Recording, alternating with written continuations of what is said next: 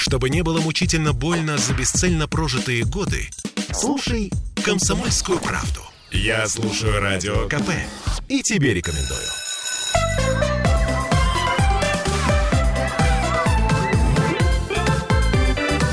Родительский вопрос. 11.03 в Петербурге, и мы возвращаемся вновь в петербургскую студию радио «Комсомольская правда». С вами Ольга Маркина. Э, с нами сегодня Никита Масляев, э, психолог э, социального приюта «Транзит». И кажется, кажется, мы придумали, как популяризировать многодетность. В общем, я пригласила свою коллегу. Ну, коллегу по цеху, мы уже давно вместе не работаем, но тем не менее друг за другом э, следим внимательно. Актриса, многодетная мама Анна Склерова. Здравствуйте. Ань, привет. Э, да, наверное, чуть, чуть погромче сделаешь, Ань, да, и Значит, э, те, кто видят нашу трансляцию, сейчас все поймут. Я попыталась воспользоваться возможностью, последним, я бы сказала, своим шансом, потому что э, мы все думали с Аней, родит, не родит, родит, не родит. Вот как бы на данную секунду времени не родила. Поэтому мы поговорим о многодетности, мы поговорим о разных аспектах, и я просто знаю, что э, Аня не перестает заниматься своей профессией, да, что, что меня просто восхищает. Э, при этом э, пятого ребенка ждет эта семья. Да. Вот, вот на днях, но что-то все никак. Ну, слушай, ты знаешь, это, это же такой процесс. Конечно.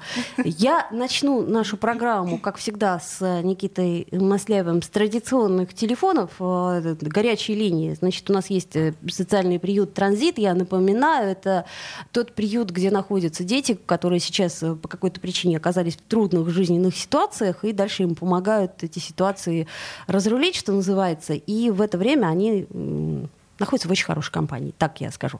А, горячая линия 667 82 82 а, это на тот случай, если м, вы взрослый человек, если вы родитель, если вы подросток, если вы ребенок, вы можете позвонить на эту горячую линию всегда круглосуточно и задать любой вопрос, который э, вас беспокоит, э, вам окажут помощь, и в этом смысле я не сомневаюсь. А также есть э, консультация, это, я так понимаю, не круглосуточно, да, или тоже круглосуточно, Никит? Нет, консультация не круглосуточная, но записаться можно круглосуточно. Да, записаться можно круглосуточно, но консультация, я так понимаю, в рабочее время, да, да обычно. 500 676 83 57. Но главная горячая линия 667 82 82. Звоните, не стесняйтесь, не оставайтесь одни. Это самое главное. В какой-то сложной ситуации нужно иногда, когда нету рядом близкого взрослого, или даже для да даже, господи боже мой, для взрослого человека тоже нужен близкий взрослый. Если его нет, то не стесняйтесь набрать этот номер телефона, вы не останетесь э, наедине со своей печалью, как минимум. Ну, а мы теперь про детей поговорим. Итак, а, расскажи про свою семью, Ань. Я имею в виду про свою семью.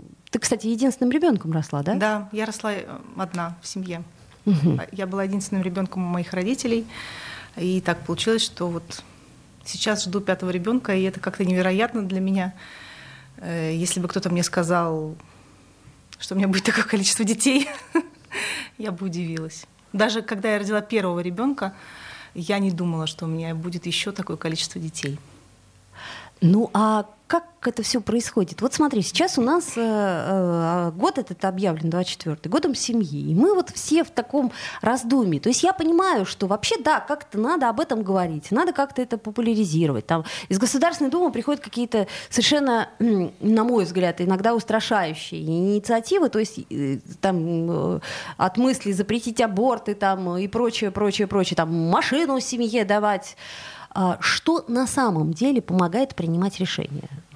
Ну, по-честному, мы, вот у нас откровенный разговор. Если по-честному, то я не знаю. У меня нет ответа на этот вопрос.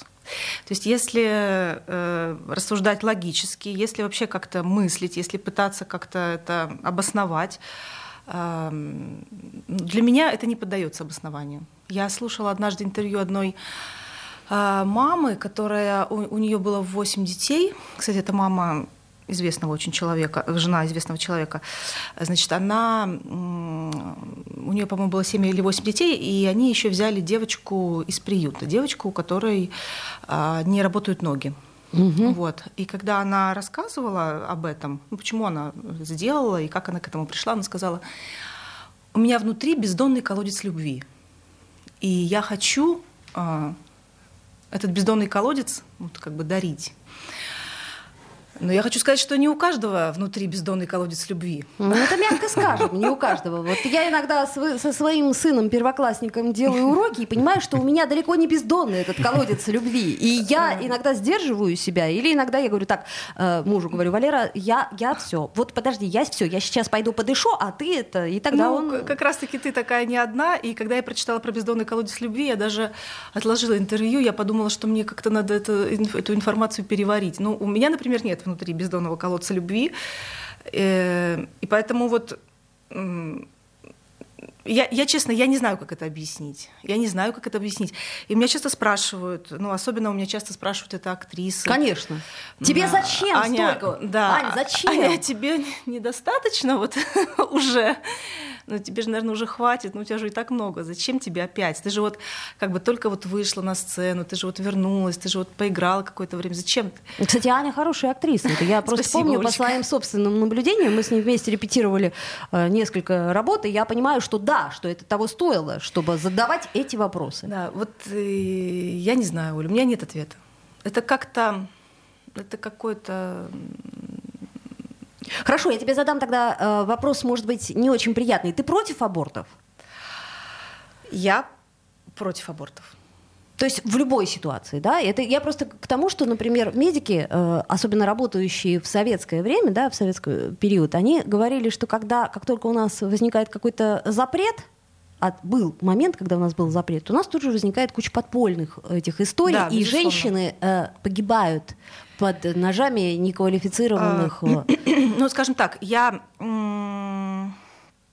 против того, чтобы запретить аборты вообще, ну, то есть вот как бы взять и вот в нашем обществе вот в 2024 году, вот сейчас взять и просто запретить аборты. Я э, против этого тоже, вот, но я за то, чтобы постепенно, ну, как бы ну, не знаю, там, ну, за какие-то противоб... противоабортные меры. То есть, короче говоря, по медицинским показаниям мы эту историю оставляем, да, когда это угрожает конкретно здоровью матери, у нас есть это такой главный ну момент. Ну да, да, да, наверное, так. Ну, там, не знаю, может постепенно выводить из ОМС аборты, но делать постепенно какие-то шаги в эту сторону. Ну, есть... тут я с тобой не согласна насчет ОМС, но э, это твое мнение, да. я, я понимаю его и понимаю, почему ты имеешь право на это мнение, как минимум.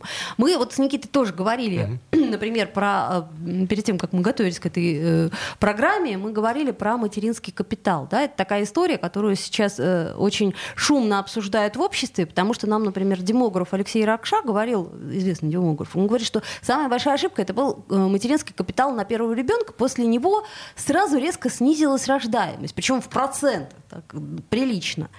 И э, я вот у Никиты спросила, я говорю, Никита, а вот вы как относитесь к материнскому капиталу? Никита, вы мне что ответили? Я ответил, что отношусь к нему с э, долей здравого скепсиса.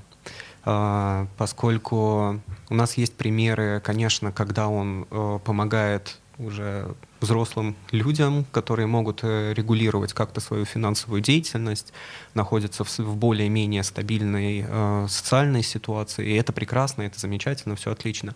Но у нас полно историй, когда материнский капитал становится причиной, ради которой заводят детей. И это, конечно, печально, потому что Маловероятно, что м, такая семья способна воспитать, взрастить и дальше заботиться о ребенке.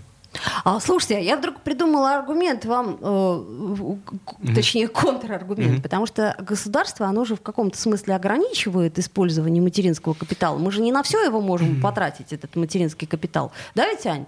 Или ты вообще не в курсе? На что ты потратила все? Не, я, я в курсе, мы его еще не потратили. Да, мы его можем потратить там не, как сказать, да, не на все.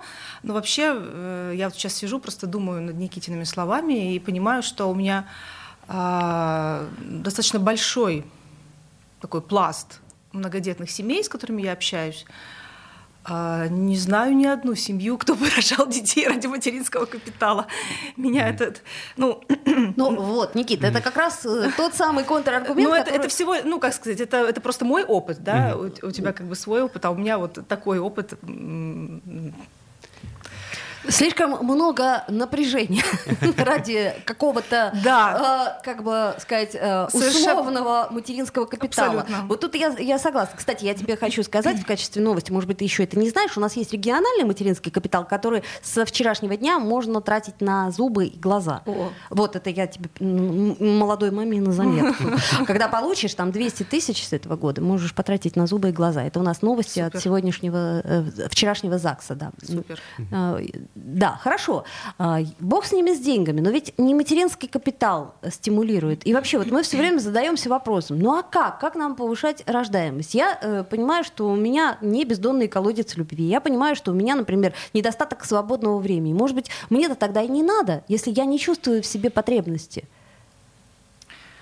А, может быть, и не надо. Я вообще считаю, что не, не надо всем рожать много детей. Ну, как сказать, это, это должно быть... Э, ну, как бы все люди в разных условиях, в, все люди разные.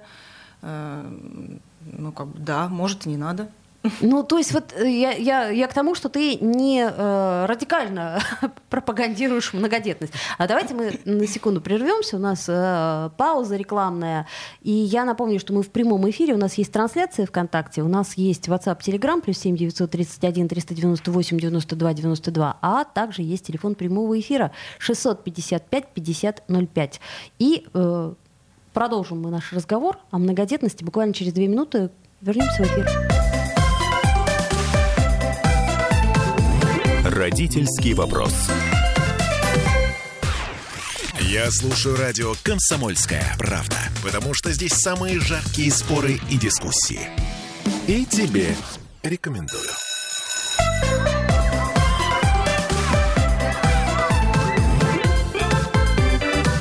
Родительский вопрос. 11.16, и мы продолжаем наш разговор и задаем сегодня вопрос. Много детей – это хорошо? Я считаю, что хорошо. Я вот прям с радостью смотрю на Анну Склерову, которая сегодня у нас в эфире, актриса «Многодетная мама». Вот. Но мы при этом э, достаточно скептически настроены с психологом социального приюта «Транзит» Никитой Масляевым, потому что у нас нет такого опыта. Я не представляю себе даже того, как можно любить второго ребенка. Ну, ну нет у меня такого. Я верю, что это возможно, но я представляю себе, там, вот тут у меня один свет в окошечке, тут появляется другой. И как? Вот не понимаю. Кстати, как любить нескольких? Когда я забеременела вторым ребенком, это был мой самый главный страх. Я понимаю. Да, потому что я, опять-таки, росла одна, и я была очень э, такая сосредоточенная на своем первом ребенке мать. То есть я просто по полной вкладывалась в нее, просто отдавала всю себя, вообще все. Мы там я ж мать занимались, развивались, общались. Там все психологи были прочитаны, и все методики были неплохо, неплохо. прощупаны. Вот. И я просто думала, боже, а как вообще я буду на двоих э, вот это все?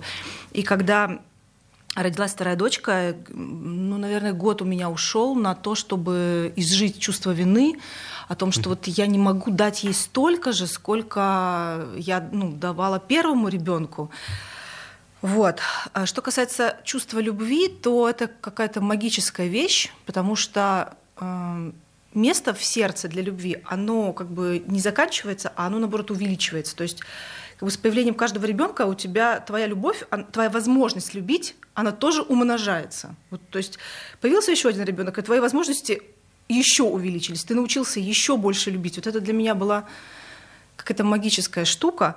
А по поводу того, чтобы вкладываться в каждого ребенка так же, как в первого, мне в какой-то момент пришло осознание, что ребенку этого не нужно. Ай! Вот давай теперь об этом поподробнее. То есть это ты... нужно маме. Конечно, безусловно. То есть я помню, что когда я ходила беременной, и я думала, так, шапочки с ушками такие, шапочки с ушками сики, ага, а вот есть еще у нас каштан, а еще есть то, а еще есть все. Вот. Ну, ты что ж так хотел, да? Да, да, да, да. А, теперь давай рассказывай на примере, что получилось. В каком смысле, что получилось? Ну, я имею в виду, что чем, например, э, тот ребенок э, э, извини, что я так а, объектно об этом да, говорю, но да. тем не менее, вот чем первая дочка, в чем ее отличие, например, от а, ну, сейчас уже... Ты имеешь в виду... На, на... То есть стоило это? Не более, стоило? более ли она развита, да. чем остальные? Э, ты знаешь, здесь очень сложно рассуждать, потому что ведь помимо моих каких-то вкладов есть же еще Бог, который дал ребенку какие-то способности. Ну да, безусловно. Да, то есть то изначальные есть... данные тоже да, имеют значение. играют роль, да. Ну да, она такая способная и все такое, но, но э, я очень рада, что появились еще дети в нашей семье, потому что если бы я продолжала в том же духе, и я уже видела э, у меня родилась вторая дочка, старшей было два с половиной, и уже к двум с половиной годам я видела, насколько мой ребенок э, уже становится эгоцентричным, насколько он все время требует, ну как бы она привыкла, то есть ее очень сильно ломала, она привыкла к тому, что мама всегда ее, вот так, по запросу. То есть мама мгновенно перестраивается, она все время чувствует, она, то есть как бы ловит каждый взгляд, да, да, пытаясь угадать. Главное в их отношениях не мама, которая взрослая женщина, а главное в наших отношениях была маленькая девочка Саша. Она как бы вела нас, она нас э, как бы показывала, как все должно быть, а это все-таки нарушение иерархии. И ее очень жестко ломало, когда у меня появилась вторая дочка, и, и ну, нас всех ломало, меня тоже ломало, потому что э, вот, и постепенно, ну, прошло какое-то время, и вот старшая поняла, что ну, вот этот детоцентризм как бы стал из нашей семьи постепенно уходить, вот, и она, ну, как бы стала понимать, что есть еще кто-то другой, и вообще жизнь семьи, она не должна вращаться вокруг детей. То да ладно? Жизнь семьи должна вращаться вокруг папы и мамы. А дети... Говори, говори, нам нравится. А дети, они должны входить в этот круговорот, когда, ну, я опять-таки говорю про себя, я ни в коем случае не говорю про всех Конечно. семей, у которых один ребенок. Я говорю, как было у меня, да. То есть, когда у меня был один ребенок, наша жизнь вращалась вокруг этого ребенка. То есть все было вокруг нее. Э, под нее там подстраивался, ну, естественно, режим семьи. Там, ну, во-первых, потому что все это в первый раз, и ты такой, у тебя просто мозг взрывается. Вот, э, там режим подстраивался. Да вообще жизнь, интересы семьи подстраивались, отпуски Конечно, под куда ребенка. ты едешь отдыхать, да, это все. Ну, я да, вот узнаю свою да. семью очень четко. А да. вот сейчас уже ну, как бы нет. Жизнь семьи вращается вокруг папы и мамы, а дети, они в этот круговорот встраиваются. Ну, так, так должно быть, так иерархия должна быть устроена. Главное в семье папа и мама, а потом дети. Они тоже важны, но mm-hmm. все же в иерархии они занимают ну, как бы не первое место. Никита, а как, э, не рожая второго, третьего и четвертого ребенка, сделать папу и маму главными? А, вопрос на самом деле очень сложный, а, и тут не всегда на самом деле количество детей э, вот, перестраивает вот это осознание. Нередко остается такая ситуация, когда дети остаются всем, на чем семья держится. Особенно это свойственно для семей с нарушенным каким-то взаимодействием, там, созависимых семьях и так далее, а, когда есть нарушение межличностного общения. И для них опорой семьи становится ребенок неважно их количество, их может быть один и более. Тут количество не сыграет какой-то значимой роли. Очень хорошо, когда происходит все же эта перестройка на понимание того, что главный я сам по себе, там мой партнер, а дальше все вот поэтапно по иерархии распределяется. Но вопрос, это травматично для детей? Да, это травматично для детей. Ну а что делать-то? В конце концов. Но мы же как-то об травмы и растем, мы об ну, травмы. Вот, да, жизнь вообще травматичная штука. Я, я, честно говоря, тоже так считаю. Мне просто муж постоянно говорит, все-таки наши отношения важнее, чем он. Он прав. Ну, и мое, я, я, согла... вот так, я согласна с, с ним. Да. Вот, и я понимаю, что да, то есть иногда он меня как-то, мне кажется, что вот это вот этот э, ребенок, который у него должно быть все самое лучшее. Не должно быть. У него все самое лучшее. Ну, скажем так, ему на самом деле это не нужно. Если у него не будет, э, хотя у меня до сих пор, как у матери, э, ну не знаю, там, я вздыхаю по поводу того, что не могу купить своей доченьке э, кукольный домик за 58 тысяч рублей. А я видела за 54, хочешь Как бы, ну, просто, и это будет несправедливо по отношению ко всем остальным детям, ну и вообще, как бы, нет такой возможности у меня купить такой а, домик. У тебя был в детстве кукольный домик? За... У меня не было. У меня тоже. Вот ты знаешь, вот я тебе хочу сказать, что в моем детстве было очень мало игрушек. Ну, в твоем тоже. Да, Ну, тут было как-то как Да, очень так да, скромненько. да. Ты вспомни, что продавалось, да? Никаких там вот этих Да. вот э, шикарных кукольных домиков не было. Мы зато э, играли, мы стеклышки. Вы делали, да, вот Да, эти секретики? секретики, да. Потом, я помню, у нас яичница, это была ромашка, если на сковородку, а если яйца, то это, значит, э, одуванчики, вот это все. Деньги, опять же таки, э, сколько Да, нарвал, да. столько и денег у Да, тебя. да, да. Это я к чему говорю? К тому, что мы как-то выжили и стали взрослыми людьми без кукольного домика за 54 Да, тысячи. неплохими вроде А как вот так людьми стали. есть так такой- Более-менее ничего так. Есть такой нюанс на самом деле во всей этой истории. То, что...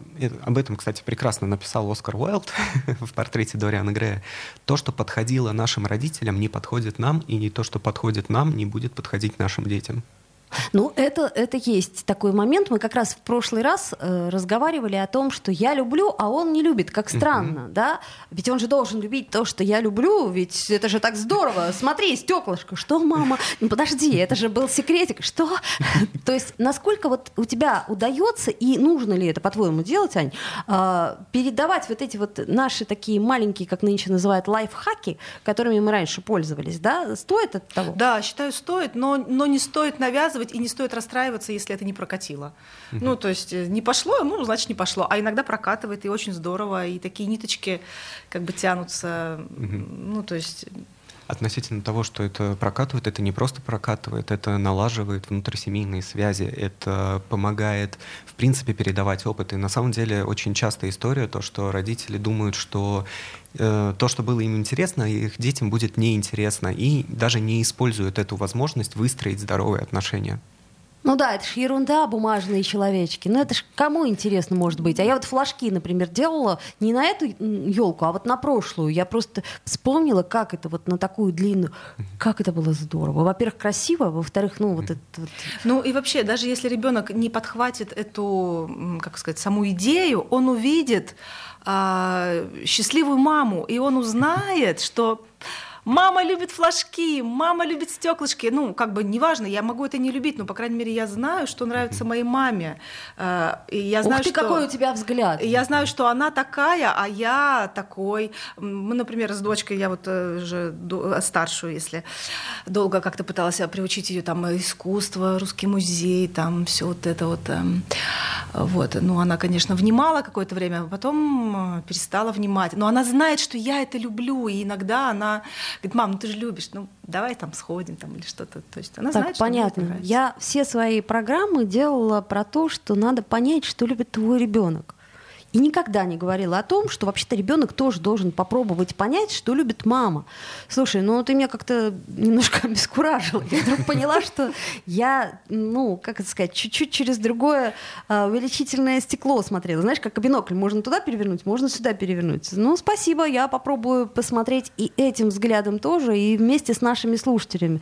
А, да, это мы привыкли, наше поколение, задумываться о том, что любит наша мама. А вот э, того, кого мы растим, ну, не всегда. Давайте сделаем паузу, пять минут, потому что у нас новости и реклама. Вернемся. Родительский вопрос.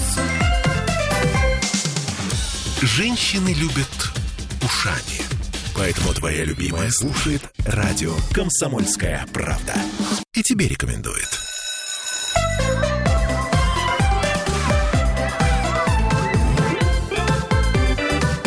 Родительский вопрос. 11.33, и мы вновь возвращаемся в эфир и продолжаем говорить о том, э, хорошо ли или плохо много детей. Я уверена, что хорошо. А, Аня тоже уверена, что хорошо. Э, Наша сегодняшняя гостья Аня Склерова, многодетная мама, актриса, ну и э, психолог э, социального приюта «Транзит» Никита Масляев тоже, я думаю, уверен, что А, это неплохо. Да, тут мы сходимся во мнении на самом деле. Разговаривая с, с Анной во время э, рекламной паузы и новостей, мы понимаем, что, в общем-то, если семья счастлива, если все это органично, если все семья, ну, как сказать, если ты сказать, что ты все успеваешь, это ерунда. Ну, никто ничего не успевает. Мы, наш мир такой, большой, что мой секрет в том, что я ничего не успеваю. Да. Согласись, да? да. Но а, есть какие-то базовые вещи, которые нужно успевать. И для каждого они, наверное, свои. Вот что главное. Там, для кого-то, например, для меня важно с утра накраситься. Это то, что я должна успеть. Мой муж считает, что надо успеть позавтракать. А я говорю, это важнее. Он говорит, нет, это важнее. Но, в общем, для каждого свое. И я так понимаю, что тоже вот э, базовые вещи, которые важны, они отсеиваются благодаря тому, как ты становишься взрослым. То есть ты понимаешь, что ты нифига не успеваешь, но надо сделать хотя бы это. Кстати, о порядке в доме. Как вы делаете уборку? Постепенно ста... Э, это вообще, ой, это такой сложный вопрос, Оля. Я понимаю, я поэтому его и задала тебе. Ну, постепенно стараюсь делегировать детям. Э, тоже мне это очень сложно, потому что в моей семье ну, я начала пытаться делать порядок, э, наверное, лет, э, когда уже было поздновато, в 15, может быть, что-то там мама пыталась составить какой-то график мытья посуды, нужно было пылесосить, но это уже все было очень тяжело, 15 лет это очень поздно. Поздно, поздно, да, поздно. Вот, и я стараюсь, и вообще мне сложно делегировать, э, мне проще все сделать самой, но когда уже ты просто физически не можешь все делать mm-hmm. сама, вот, и постепенно стараюсь делегировать детям. Ну, там где-то получается, где-то нет. Ну, это вообще-то очень сложный процесс. Очень сложный процесс, потому что они плохо это делают. Ну, извини. Ну, как... Да, они плохо это делают. Когда у тебя один ребенок, тебе проще это сделать самой. Да. Э, когда у тебя двое детей, тебе уже сложновато самой, но еще можно. Когда у тебя трое детей, у тебя взрывается мозг, потому что, э, ну, я опять про себя. Только, конечно, только, конечно. Только про себя. Когда у меня было трое детей, я поняла, что вот сейчас не я хозяйка в моем доме, а беспорядок в моем доме хозяйствует надо мной. То есть я уже все, он, он вышел из-под моего контроля, вот это вот все. И как бы вот, и ну, как-то пришлось вообще перестраивать в этом, в этом плане вообще жизнь. На самом деле попытка сделать все ради детей и за детей — это очень опасная история. Она опасна тем, то, что она не формирует самостоятельность в принципе. А, и сформировать самостоятельность в этом случае для там, подростка будет уже Поздно. больно, уже будет Наверное, больно. может быть, даже и, уже и невозможно. А, может быть такое, как бы иногда обстоятельства становятся таким образом, что у тебя не остается шансов, кроме как э, научиться. Но, но это вот у тебя же не осталось. Это очень... Да, не осталось. Но я не могу сказать, что я стала каким-то организованным человеком. То есть вот это вот моя такая вот э, неорганизованная, mm-hmm. ну как бы не хочу а, говорить, у меня творческий беспорядок. Ну да, это хорошая отмазка. Да, да, да. И все такая творческая. Но в какой-то момент ты просто уже не можешь себе позволить э, творческий беспорядок, потому что в это во все ввязываются, ну там, твой муж, твои дети, и все, вот этот творческий беспорядок э, просто уже потеряла нить. Вообще ну, делегирование — это та самая история, которая дается всем с большим трудом. Еще бы, потому что самой сделать легче. Вот я прекрасно понимаю, что мне легче самой помыть пол, чем видеть, как он ползает там с этой... Он любит, кстати. Но плохо. Я думаю, так, ну хорошо, ладно, еще 10 минут, все, я отбираю. Ну, например, да, уж про посуду это ну, отдельная история. Хотя я понимаю, что, по идее, я должна отдать, и угу. пусть это, это как вот с э, ребенком, когда он начинает есть сам. Ты не выдерживаешь и начинаешь его кормить, потому что он э, окружающую среду да. пачкает. Да, да, да, да, да, да. Ну и вообще, вот Никита сказал про делегирование, что это сложно. Да, еще сложно в чем? В том, что ты же эм, как бы несешь вроде как бы ответственность за это, и когда угу. ты видишь, что вроде как бы ты ответственен за порядок, а тут как бы все вот... Э... вот. Ответственность это очень крутая история. Насколько ты ответственен за порядок и насколько ты ответственен за развитие в ребенке самостоятельности что в этом вот в балансе да, будет находиться. Да, да. Что на чаше весов перевесит. Да, да это, это, это, да. Это Но второй это будет сложнее. Намного mm сложнее, он конечно. Сложнее, сложнее. Это... Но на самом деле он сложнее, но результаты потом mm То есть как бы в результате у тебя потом будет наоборот. Э, это инвестиция. Да, вот, вот, вот, да, Никита, да. Инвестиция. Я понимаю, что это инвестиция. Просто иногда это трудно э, мы же вообще привыкли думать, э, нам сейчас хочется, чтобы было полегче, да, чаще всего.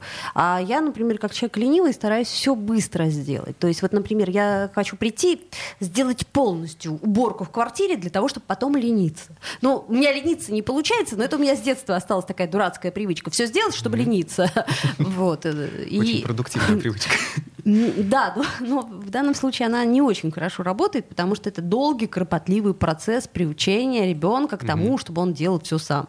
А, от одежды там, а ручки коротенькие, носочки да, не лезут. и оказалось, вот что вот там всё. есть целая система. Когда все это узнала, шесть этапов. Что? Сначала, вот.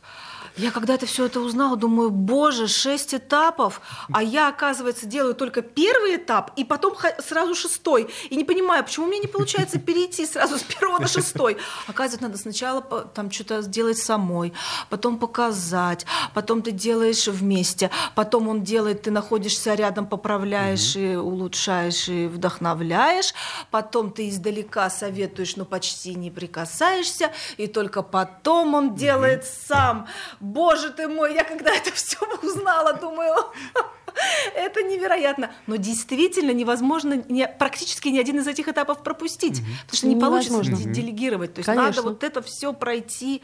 Ребенку И- недостаточно 20 тысяч раз сказать, почему Да. ты не вешаешь свои... Я же тебе уже говорила. Я же 20 показывала. Я же тебе показывала, вот. Да. Ничего не На получается. самом деле, еще вот с этим негативным эмоциональным подтекстом это еще сильнее отталкивает Конечно, от того, чтобы конечно. он У него запоминается. Да. Так, понятно, тут что-то неприятное. Ладно, не буду я больше бесить маму, не буду вообще вешать это. Или наоборот буду, если эмоций не хватает. И негативные эмоции всегда проще получить, чем позитивные. Слушайте, ну а если все-таки не по книжкам, там, не по системе, а, Ань, ну я так понимаю, что книжки, которые ты прочитала, и куча вот систем, которые ты э, с первым ребенком перебрала, они же не всегда работают. Да вообще, да, конечно, не всегда работают, да. Но э, что-то работает, э, что-то не работает, от чего-то надо отказываться, что-то работает с одним ребенком, но не работает с другим, что-то не работает с тобой. То есть э, конкретно тебе, как матери, не подходит э, такая система. Вот. э, ну, то есть, да, тут самое главное не сосредотачиваться на чем-то одном. Это просто как бы, когда ты это все изучаешь, это дает э, тако- такое успокоение тревожной матери. То есть мать тревожится, она всего прочитала и немножко успокоилась, что она вот подкована. Мне Я напоминаю кажется. про Винникота достаточно хорошую мать. Мы как-то это обсуждали, да. То есть достаточная хорошая мать, это которая, по-моему, то ли в 40% случаев откликается, то ли в 60%, но не в 100%. Да. да. И вот и нормально, да, Никита? А, относительно того, что там матери очень любят э, всю эту литературу. Любят. И, и на самом деле это хорошо, что они любят, но для достижения результата, как уже было сказано, есть много нюансов. Что-то может не работать конкретно с тобой, что-то может, не, может с тобой работать вот конкретно с твоей личностью, но может не работать в ваших семейной структуре, и это нормально. Поэтому есть э, всегда возможность обратиться за помощью к специалисту, к психологу, который, подск- который уже все это прочел и который сможет структурировать для вас эту информацию и выработать то, что будет работать. А структурировать может, но все равно не может дать инструкцию. Это я все, да, Да. пытаюсь э, э, э, объяснить себе и, э, например, мамам, которые сейчас ждут первого ребенка, что как бы мы ни хотели, э, прочитав вот этот вот миллион книг, да, получить четкую инструкцию, что я должна. Нет, подождите, вы мне вот это вот все, вы мне скажите по пунктам, что я должна делать, чтобы воспитать счастливого и успешного ребенка.